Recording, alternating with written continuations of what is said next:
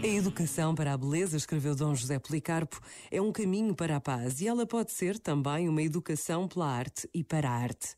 A Igreja aceita ter responsabilidades específicas nesse desafio, ela que veio ligada à sua fé a mais significativa expressão do nosso património artístico. E estamos dispostos a estudar caminhos novos para proporcionar, sobretudo às nossas crianças e aos nossos jovens, essa descoberta da vida através da beleza.